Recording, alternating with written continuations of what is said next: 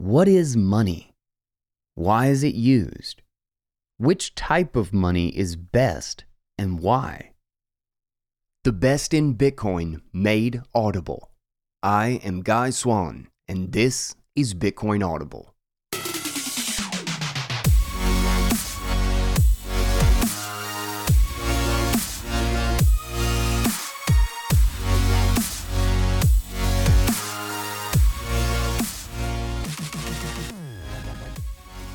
What is up, guys? Welcome back to Bitcoin Audible. This is Guy Swan. I am the guy who has read more about Bitcoin than anybody else you know. This is where you're going to learn everything there is to know about Bitcoin. We cover literally every major work, written, uh, written piece, article, blog post, research paper, you name it. We cover it on this show uh, about Bitcoin from all of the different uh, disciplines and angles that one can actually understand what this crazy thing is. Um, and uh, I'm in the middle of a really, really great report by Greg Foss on why every fixed income investor needs to consider Bitcoin for their uh, portfolio strategy or as portfolio insurance, excuse me. Um, but uh, it's really good, but it is long, it's dense. So um, I have not been able to finish and I've just been kind of sad that I haven't been able to get an episode out. And I was just thinking, um, one of the latest audiobooks that I did, I'm working on, or I'm finishing one up right now, actually. But one of the latest ones was titled The Seventh Property by Eric Yakes. And it's a really good book on money and just really kind of getting at heart at the heart of all of the things, all of the characteristics that we understand about money and proposing in a sense um, a seventh property that there is another characteristics another characteristic by which we can weigh what makes a good money and that bitcoin is one of those things the one of those evolutions of money that will enlighten why exactly that is. So i'm actually going i can't post the whole book because you know it's i don't have the copyright to it it's my book but uh, i did want to just drop chapter one uh, just so you can get an idea. And he lays out a lot of the major things, and the book is just really fascinating. So if you're interested in actually doing it, I'll uh, uh, grabbing that book. I will have the link in the show notes for uh, both the physical book and or the audiobook. But this will be chapter one of the book titled "The Dimensions of Money." And we will jump in in just a minute. Really quick, I just want to thank our amazing sponsors to this show uh, the Fold card, the debit card that gets you sats back on everything in life, the Bitbox hardware wallet to keep your Bitcoin safe and to own it, to have it in your possession, um, the Bitcoin 2022 conference coming up. I mean, crazy right around the corner. Don't forget to get your tickets. And then, of course, Swan Bitcoin for stacking sats. Stack automatically, withdraw automatically, and there is no easier way to grow your Bitcoin stack. Check them all out referral links and uh, discounts available right in the show notes. With that, let's jump into the foundational chapter of Eric Yakes' book, The Seventh Property. And it's titled Chapter 1 The Dimensions of Money. What is money? Why is it used? Which type of money is best and why? Who decides this for us? Is there a way to understand money at a fundamental level so that we can choose for ourselves? What does it mean when people say money needs to be backed by something? These are important questions that can be expensive to neglect. Money is confusing because it crosses multiple dimensions. Some of these dimensions you have probably heard of, but I have not seen them summarized holistically. Figure 1 is that summary, although it will require some explanation. Briefly study it and move forward with the structure in mind. By the end of this chapter, you will have a mental framework to assess money and determine its merit for yourself. Figure 1 is a graphic of the dimensions of money along with the various characteristics and roles fulfilled by each. You can find Figure 1 on the PDF attached to this audiobook. The purpose of money. If people could create whatever they wanted whenever they wanted it, there would be no need for trade in a society. But this is not yet possible. Long ago, people realized that specializing in a type of production and trading it for their other needs allowed them to consume more than they could otherwise. This is why specialties are called trades. Trade facilitates specialization which facilitates more efficient means of production and ultimately greater consumption. Before money, people traded goods through a barter system in which one good was exchanged for another. This system works in small groups but becomes more challenging in larger groups, requiring a coincidence of interests, meaning one must have the good desired in the right amount, in the right location, and at the right time and that another party desires, and vice versa. Systems of barter were more prevalent when individuals were organized in small groups, for example, hunter gatherer tribes, primarily during the prehistory era of humanity. As groups grew larger, those which utilized forms of money to facilitate transactions and store wealth were able to become more specialized in their productive capacities, allowing more sophisticated forms of organization to emerge and living standards to rise. The purpose of money is to facilitate trade, which allows groups to specialize and organize with greater complexity. Defining money. Barter systems are forms of direct trade, while monetary systems are forms of indirect trade. Goods used in indirect trade are naturally converged upon, i.e., chosen freely through iterations of trade, because they have properties that most people want most often. Goods that maintain these properties are desired because they are most likely to present a coincidence of interest with other parties. In this sense, money enables a system of indirect exchange. Carl Menger, in The Origins of Money, defined the relative ability for a good to be sold in a given market at a time and price desired as a good's salability. Market participants converge upon the most saleable commodity over time through many transactions. Consider a producer of apples and a producer of decorative pots.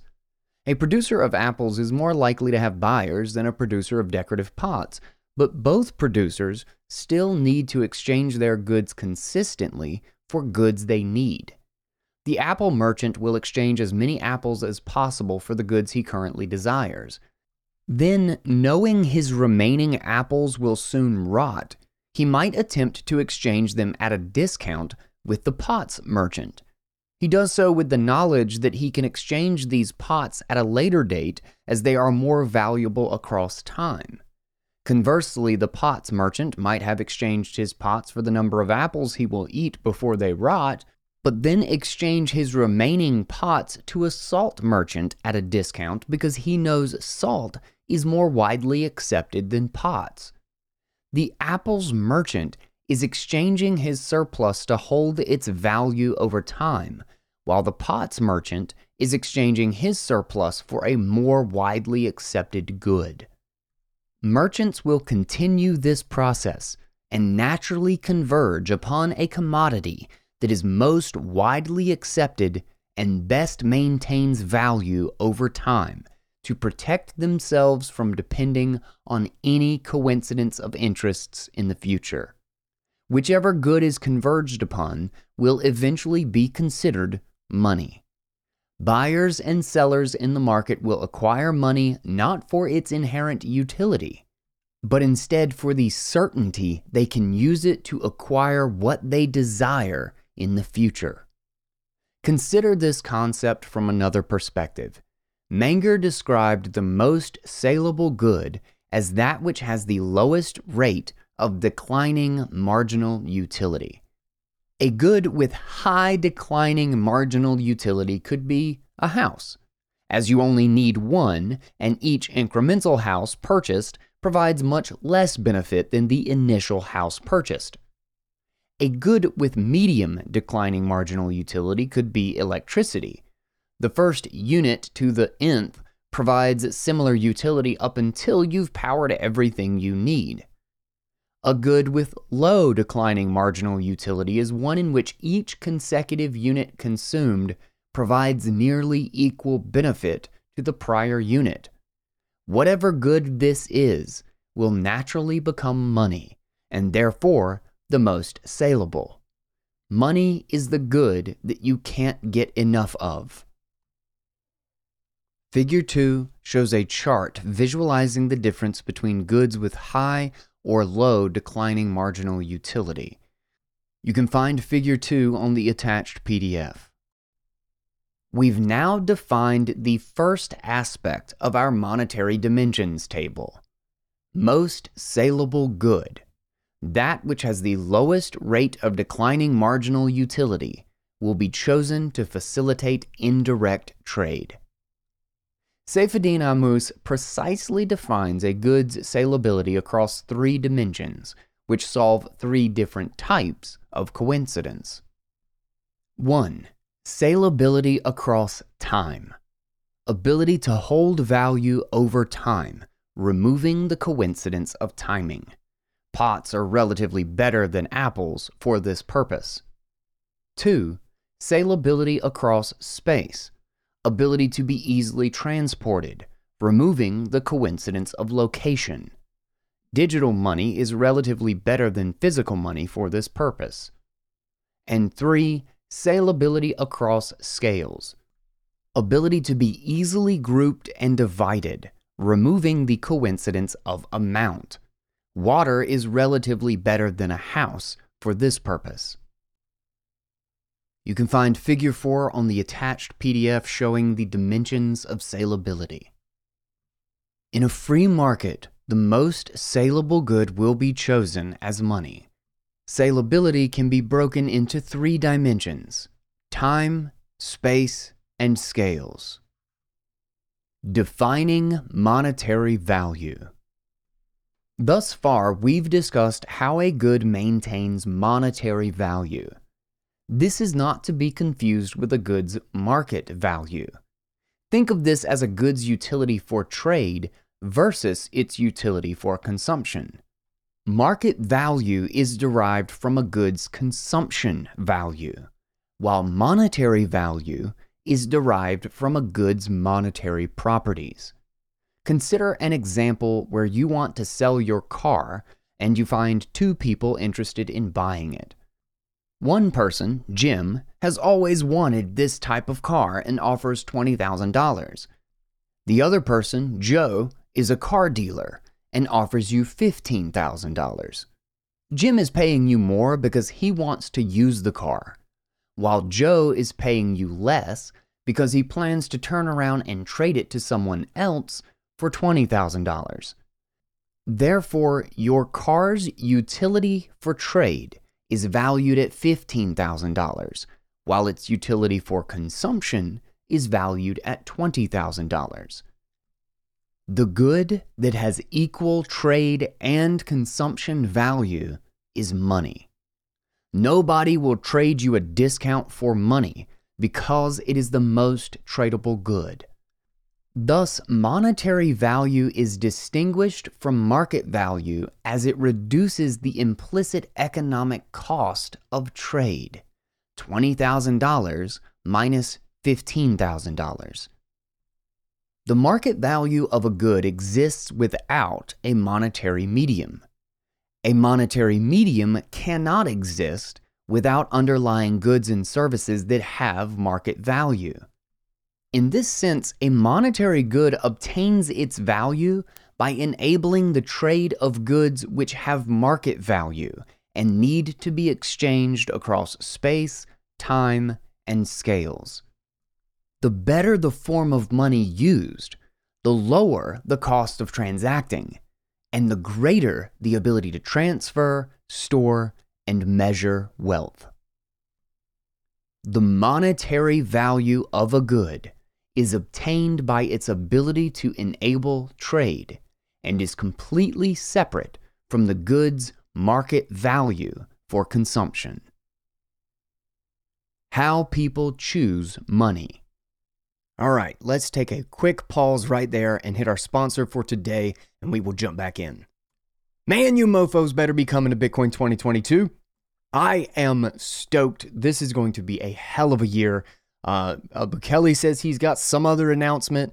Um, I said in the other the other episode that is an announcement that an announcement is on the way. Uh, if you go to Bitcoin 2022, you will be there and you will see it. But they're literally going to be like thirty thousand or some crazy number of Bitcoiners there. Um, there's going to be a huge music festival. Uh, they've got the whale pass for all you crazy rich people who want to, you know, meet all the celebrities and uh, VCs and all that crap. My only regret actually is not going to that last year because I could have met Ron Paul and I didn't realize it. I was very sad. But I am stoked about this year and I'm going to take as much advantage of it as I can. And whatever it is that you want to attend at Bitcoin 2022, you can get 10% off your ticket price with code GUYSWAN, and you are also helping out this show. Again, that is 10% off with code GUYSWAN. Get your tickets before they go up in price again, and I'll catch you guys in April. Now, let's jump back in. How people choose money. People commonly think of something as valuable if it can be utilized in some form of consumption. In other words, you can eat it, wear it, live in it, etc. However, money is not something that needs to be consumed to have value. This doesn't mean money can't also have consumption utility, and in fact, it did for most of history until paper was adopted. Paper money was never naturally chosen as money, it was enforced. Before money was enforced, participants in a market chose their form of money by its utility for the purpose of trade. In a free market, the good most sought through indirect exchange will become the medium of exchange, or monetary medium or money, over time. This is how organized groups eventually began using precious metals, which had little consumption utility at the time because they had relatively better properties to facilitate trade. The process of convergence increases exponentially due to network effects. As more market participants use a common medium, it becomes increasingly likely that other participants will use it. This effect can be seen today in the growth of social media platforms, with individuals naturally converging upon a few platforms despite the fact that many of them exist with relatively homogeneous functionality. Similarly, societies converge upon a monetary medium, assuming no barriers exist, because it is more beneficial to an individual to transact in a money which he or she knows is going to be the most widely accepted. However, this assumes that there are no barriers to usage. For example, country specific currencies are used because of government enforcement. Looking back in history, we see that multiple metals were used for coins within a country. Looking back farther, people converged upon many different goods before the world was integrated, and societies were simply not aware of each other's currencies. These barriers were either the product of information opacity, sovereign coercion, or monetary utility trade offs. Information opacity has been reduced to a great extent by the internet, but sovereign coercion still exists and as a consequence, most people aren't aware of any monetary utility trade offs because we don't choose our money. If money were not forced upon us, society would have to choose between different trade offs of different monetary mediums in a market environment. Trade offs do exist, and I am not aware of private alternatives that have found a way to traverse across them. More on this later. Similarly, we maintain a variety of different social networks because they specialize in various trade offs. You can't have a social network that is both professional and candid, so we have created separate networks for each. The benefit of these various trade offs is the competitive environment that results, protecting us from natural monopolies. If the world could choose its money, I believe similar principles would apply. In a perfect world, there would be one form of money. In the real world, there are many. Once a monetary medium achieves the critical mass necessary to reach wide acceptance, participants will begin to use it as a unit of account. That is, as a common form of price measurement for all goods and services within a market. This function is more relevant as a market becomes large, and pricing in a common unit reduces the complexity of economic comparison. As a society grows, the process of exchange becomes more complex as people become more specialized in producing goods and services. A greater need emerges to efficiently exchange over longer periods of time and greater distances. Stated differently, the more people specialize, the greater the need for trade, the greater the implicit cost of trade, and the greater the value maintained from trading most efficiently. Further, barter transactions, direct exchanges, do not scale well due to the exponential complexity of pricing. If n is the number of products, then n squared is the number of prices that must exist.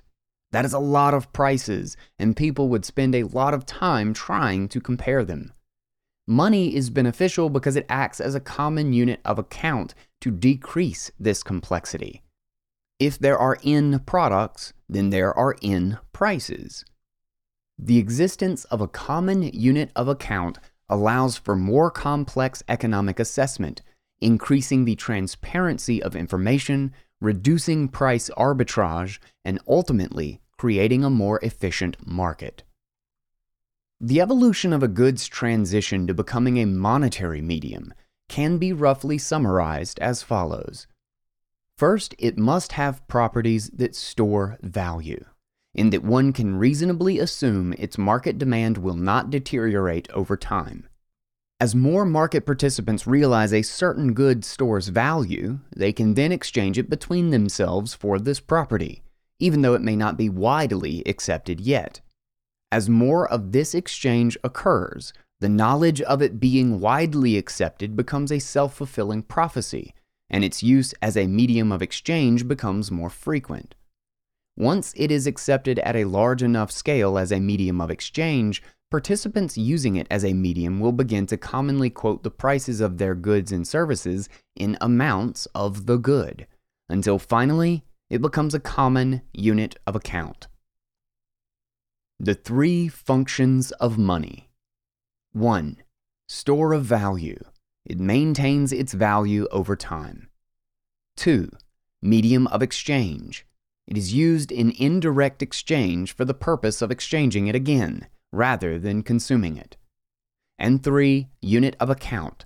Is used as a common unit of measurement to determine the market value of goods and services. Figure 5 shows a diagram of the various functions of money. You can find it on the attached PDF. Market participants naturally converge upon a good as a monetary medium that best stores wealth through time, is most widely accepted across space, and is adopted as a unit of account.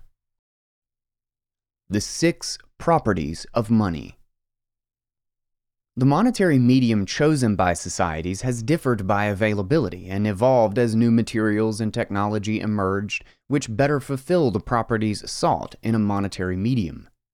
What is consistent across history is that goods chosen as money have maintained certain properties that enable monetary functionality. There are six monetary properties that determine a good's merit for fulfilling the desired functionality as money. 1. Scarcity is limited in its supply relative to other goods. 2. Durability can be used repeatedly without losing its functionality. 3. Acceptability It is used by others and thus accepted widely in a group. 4. Portability. Capable of being moved across distances. 5. Divisibility. Can be divided into smaller units of value. And 6. Fungibility. One unit is viewed as exactly the same as and thus interchangeable with another unit. Figure 6 on the attached PDF will show you the relationship between the various functions and the properties of money that relate to them. Let's quickly expand on the property of scarcity, as it is arguably the most important property of money. For goods with low declining marginal utility, a scarce good is one that has a limited increase in supply the rate of increase of supply is more important than the initial supply. Consider the example of the stock of a company. When a company issues stock, the initial number of shares is arbitrary. If the total amount of stock is worth $100 and they issue 100 shares, then each stock is worth $1. If they decided to issue 200 shares, then the stock price would simply be 50 cents and no value is lost or gained. However, if the company issued 100 shares and then a year later decided to issue 100 more, all the existing stockholders would have their stock value diluted by 50%. The amount of money at its inception does not matter, but the change in the supply of money over time is important. For this reason, people have sought money that was hard to make Gold dominated as a monetary medium for millennia because its supply increased only very gradually. The supply of gold increases on average between 1.5 and 2.5% annually, so people are certain the supply won't drastically increase, causing prices to drastically rise and reduce their purchasing power. However, the money supply of government increases much more rapidly a tragedy that devalues the existing money within the system. Any good that has these six properties could be money. Goods that excel across all properties are most likely to be naturally chosen as money. Money does not need to be, quote, backed by anything. It needs to have these properties. Gold was chosen because it had these properties, while paper money does not. Thus, paper money needed to be backed by gold so that it could maintain monetary properties while also being more efficient for use in trade. This is where the term backed comes from, and it was only necessary because enforced paper money needed to be backed by something that actually had monetary properties. When people say that money is backed by the government, it means nothing. Actually, it means less than nothing, but I will explain this in a later chapter. Money across all dimensions. Let's recap the dimensions of money and how they can be used to conceive whether or not a good will be converged upon as a monetary medium. For a good to become money in a free market, it must be the most saleable good. Salability can be thought of in three dimensions time, space, and scale. A good must excel in certain properties to be considered saleable in a respective dimension. For example, if a good is the most saleable across time, then it will be the best store of value. If a good is the most saleable across space, then it will be the best medium of exchange. If a good is the most saleable across scale, it will be the best unit of account. Some goods can be highly saleable in one dimension while not at all in another. The good that is the most saleable across all three will eventually become money through the process of convergence. Spend time analyzing Figure 7 to grasp this theory. You will find it on the attached PDF. Conclusion Money emerged as a solution to complex trade within barter systems. Goods that emerge as money maintain properties that create monetary value, not to be confused with market value for consumption. money is defined as the most saleable good across the dimension of time, space, and scales. There are six defined properties that enable money to serve its function in those dimensions. Money's function is to be a store of value across time, a medium of exchange across space, and a unit of account across scales. Money does not need to be backed by anything. Money needs to have these properties. Anything that does not have these properties is not money and needs to be backed by something that does. We now have an understanding of money at a fundamental level that will enable us to compare and contrast its varying forms throughout history. However, this understanding is only true under the assumption that individuals are free to choose money. In a free society without information asymmetries, constituents should naturally utilize a common medium of exchange through adoption motivated by its merit. However, as our monetary systems have been monopolized, we lack perfect information and are subject to moral hazard by the agents who define our money. Societies subject to a fiat monetary system are transacting in a monetary medium that benefits the agents of the system at the cost of the participants, most of whom assume the agents to be acting in good faith. Fiat money means money by decree and not by merit. In the next two chapters, we will review the evolution of money to illuminate just how these problems emerged. And that wraps up the first chapter of the seventh property by Eric Yakes. And I thought that was just a, a really good foundation on the ideas of money. And I really enjoyed this book because of how much he went in into all of this and how much it expands on all of these things. Because, you know, I talk so much about money on this show but I kind of feel like I've tended to just pass over the six, six characteristics of money. And it's actually been a, quite a long while, I feel like, since I really dove deep into those concepts on the show or those characteristics. Um, and it's good to revisit. It's good to revisit. And I thought this was a great opening chapter for exactly that. Plus, the seventh property idea that because of Bitcoin, we are able to learn, or it's it's easier to see that there was another major factor that there's a seventh property that has played a role in monetary history. That was just super intriguing to me as an idea. And that's really what got me hooked on this book when I first heard about it. But obviously, I did the audiobook for said book.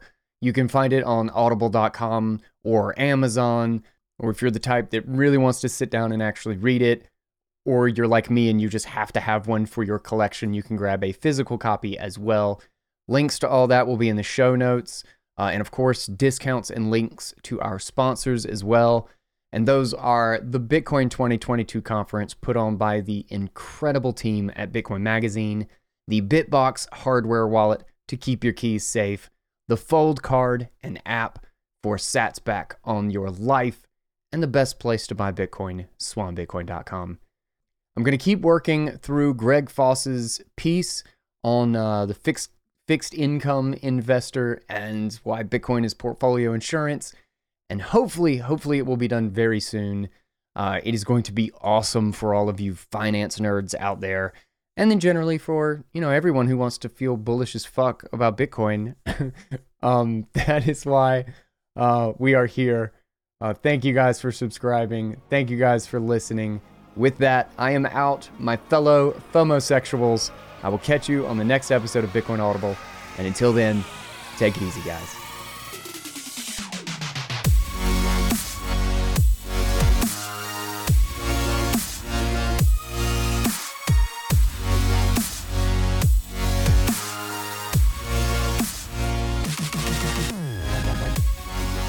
Have been listening to Bitcoin Audible a 111 production.